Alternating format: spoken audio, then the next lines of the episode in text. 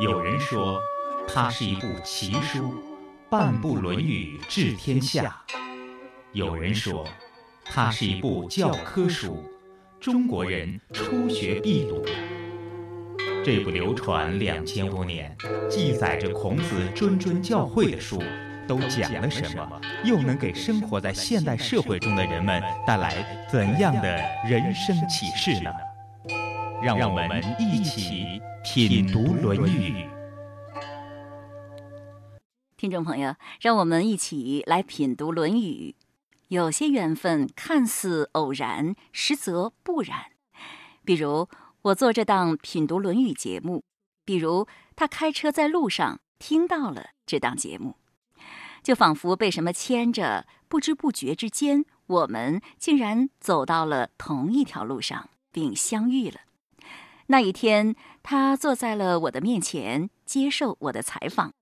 我是溪水，他是曹律师，因为《论语》结缘，我们的谈话就从《论语》开始了。你学习《论语》多长时间了呢？哦，学习《论语》时间非常的长了，因为我很小的时候就喜欢《论语》，那有十多年了，还不止？呃，不止，从小就喜欢哇，嗯，因为我小时候有一个老师，他是个大队辅导员，我很小的时候，他要求我背很多的古诗词，我从那时候就，呃，领略到中国传统中华的魅力 美。影响了我一生吧，我觉着呃一直不能释怀，就是心向往之。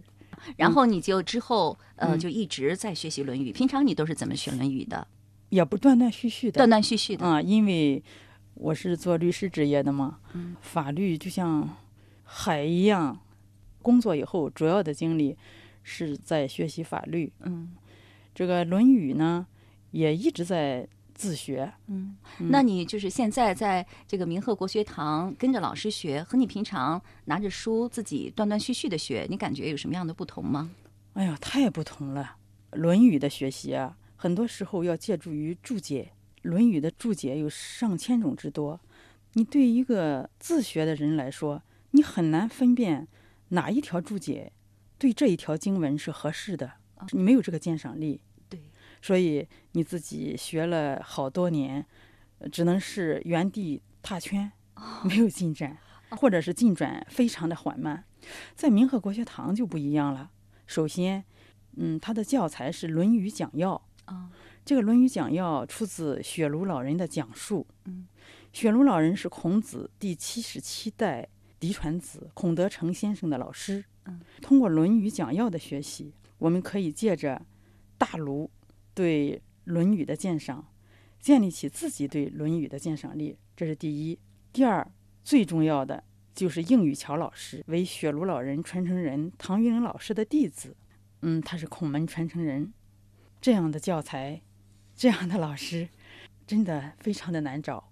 这样也省了你很多选择的功夫，不用再浩如烟海的注释当中抉择了。对。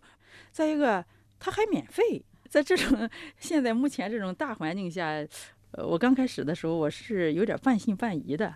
哦，这么好的老师，把教材全准备好，场地又这么好，还有好多的工作人员，居然免费。对，一周一次，书很厚的一本书是送给大家的，还有讲义也是送给大家的。对，场地也是免，所有的都是免费。嗯，你是怎么知道这个呃学习的地方的？我是开着车的时候听广播听到这个信息的哦，就听我们节目是吧？对啊，那就听到这个消息之后，将信将疑的去了，很高兴的就去了。我看看是这么回事吗？啊，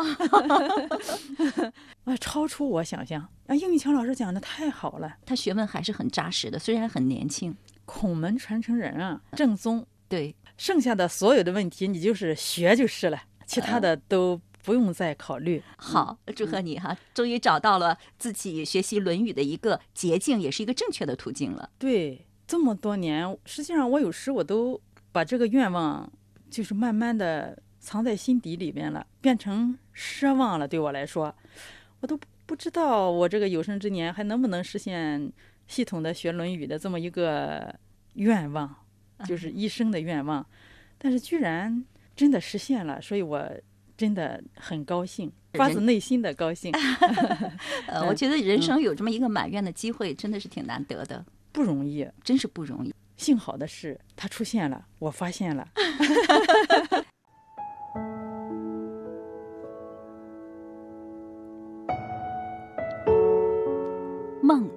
圆梦，多么美好的词汇，多么令人向往啊！人生在世，有多少遗憾在心间，有多少梦难圆？真的为曹律师高兴，因为他在明鹤国学堂圆梦了。我也常在明鹤国学堂上课，这里师资强，有诚意，所以我要向明鹤国学堂的创办者和在那里服务的老师义工表达由衷的敬意，感谢他们为传承弘扬中国传统文化，让传统文化更好地利益大众与社会做出的不懈努力。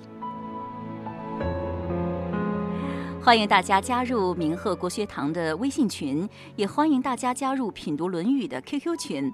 欢迎大家在每个周日的上午九点来到明鹤国学堂学习《论语》，地址在济南工程职业技术学院和平校区，也就是和平路六号，接近和平路东头了。这里为所有热爱传统文化的朋友无偿服务。在上周的节目当中，我们对这句话进行了解读。子贡问政，子曰：“足食，足兵，民信之矣。”子贡曰：“必不得已而去，于斯三者何先？”曰：“去兵。”子贡曰。必不得已而去，于斯二者何先？曰：去时。四古皆有死，民无信不立。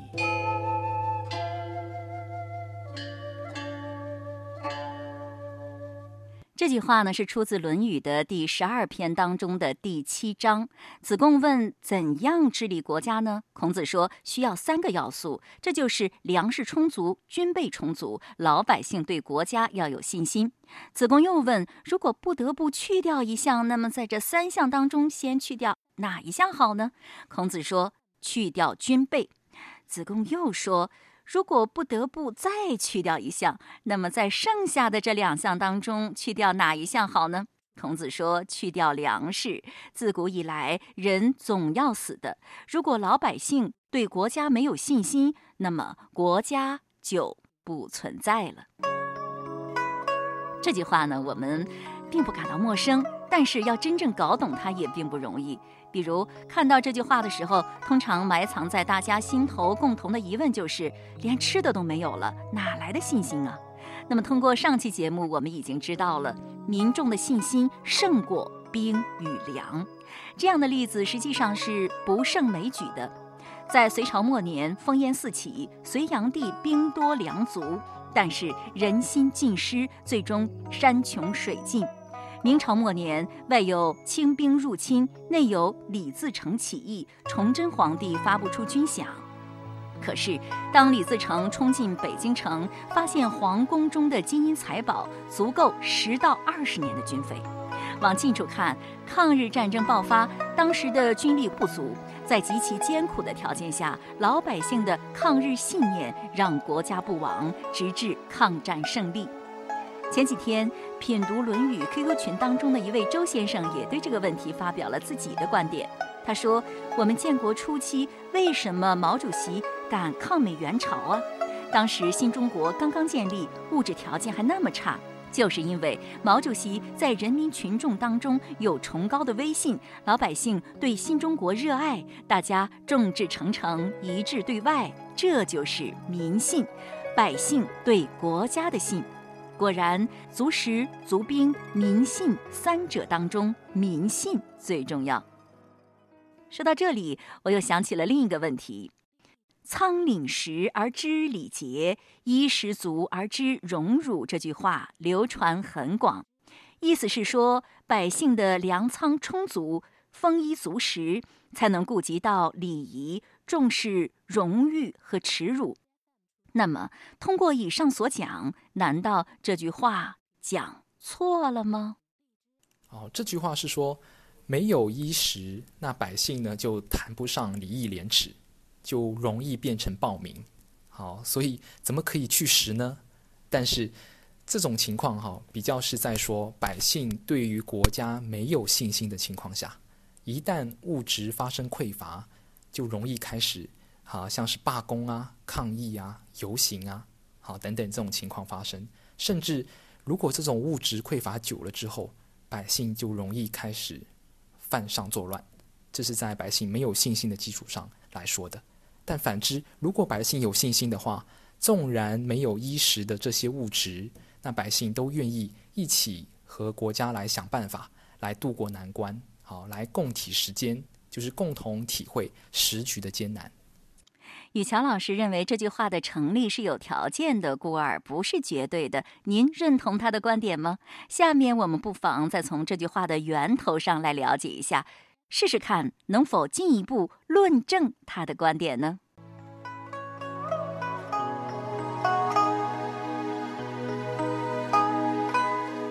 这句话是出自春秋时期辅佐齐桓公成为第一霸主的管仲之口。春秋时期，管仲担任齐国宰相，主持政务之后，流通货物，积累资财，使得齐国很快走上了国富兵强的道路。管仲所说的“仓廪实，则知礼节；衣食足，则知荣辱”，也成为了齐国自强求富的指导思想。人民生活富裕，府库财富充盈，礼仪就能得到发扬，政令才能够畅通无阻。管仲抓住了治国的根本，经过多年的治理，齐国很快强盛起来，成为春秋第一霸。历史上也就有了齐桓公九合诸侯，一匡天下的记载。由于管仲指导思想的正确，以及齐桓公的成功，“仓廪实则知礼节，衣食足则知荣辱”，历来为后世所传颂。用现代眼光来看，似乎和马斯洛的需求层次论也是非常吻合的。那么，这句话真的就是绝对正确吗？这句话告诉我们，仓廪实、衣食足是知礼节、知荣辱的基础。但是，仓廪实、衣食足就一定知礼节、知荣辱吗？反之，衣不蔽体、食不果腹，是否就一定不知礼节、不知荣辱呢？我这样一问，想必您的心中已有答案。最近，湖南纪委刚刚曝光了一段湖南交通厅原党组书记陈明宪的庭审画面。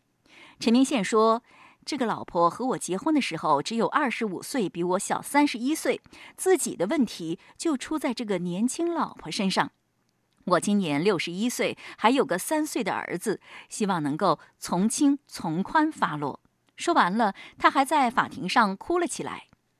朋友们，你觉得陈明宪收受巨额的贿赂，生活腐化奢靡，各种原因应该归咎于妻子这个红颜祸水呢，还是他自己的趣味低级、贪得无厌呢？实际上，这些年里揪出来的贪官们，他们哪个不是仓廪实、衣食足呢？又哪个不是贪得无厌、欲壑难填呢？物质文明达到一定程度，可以让人有进一步提升精神境界的愿望，但丰厚的物质生活未必就能让人做到知礼节、知荣辱。所以，精神文明并不是随着物质文明的提升自然而然发展起来的，而是要经过长期的建设积累，才能够渐渐形成。所以，两手抓，两手都要硬，还是有必要的。有一个古老的句子，大家一定也是知道的，就是很久没有人提过了。这就是“治世不饮盗泉之水，廉者不受嗟来之食”。当我念出这个句子的时候，你会不会觉得它早就过时了？我却觉得这个句子在当代更具有特别的意义。我们不妨自问一下：当手里的钱越来越多，日子越来越富裕的时候，自己还知道？操守、气节、志向这些词的含义吗？下面我们再回到这句话上。子贡这位弟子非常善于动脑子，所提的问题总是非常的尖锐。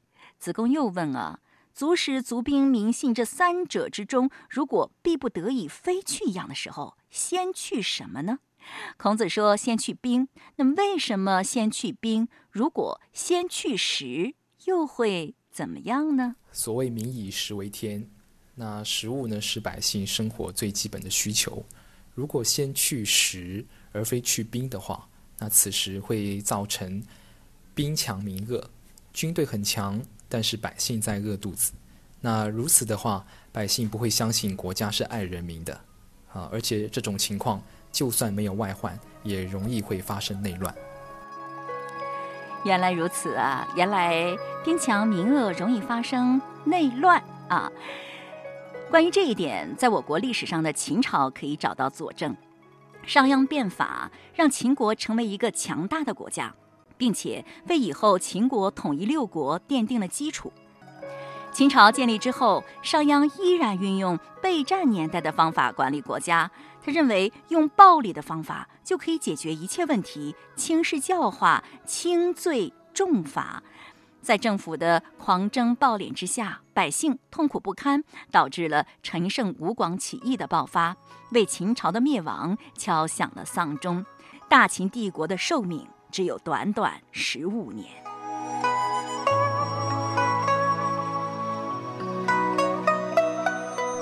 听众朋友，今天的节目时间有点短，一个新增的广告要占据节目十分钟的时间，所以我们今天就到这里了。节目嘉宾英语桥先生、曹律师，主持人溪水。品读《论语》已上载山东经济广播手机客户端，欢迎在经典栏目当中查找收听。下周日同一时间再会。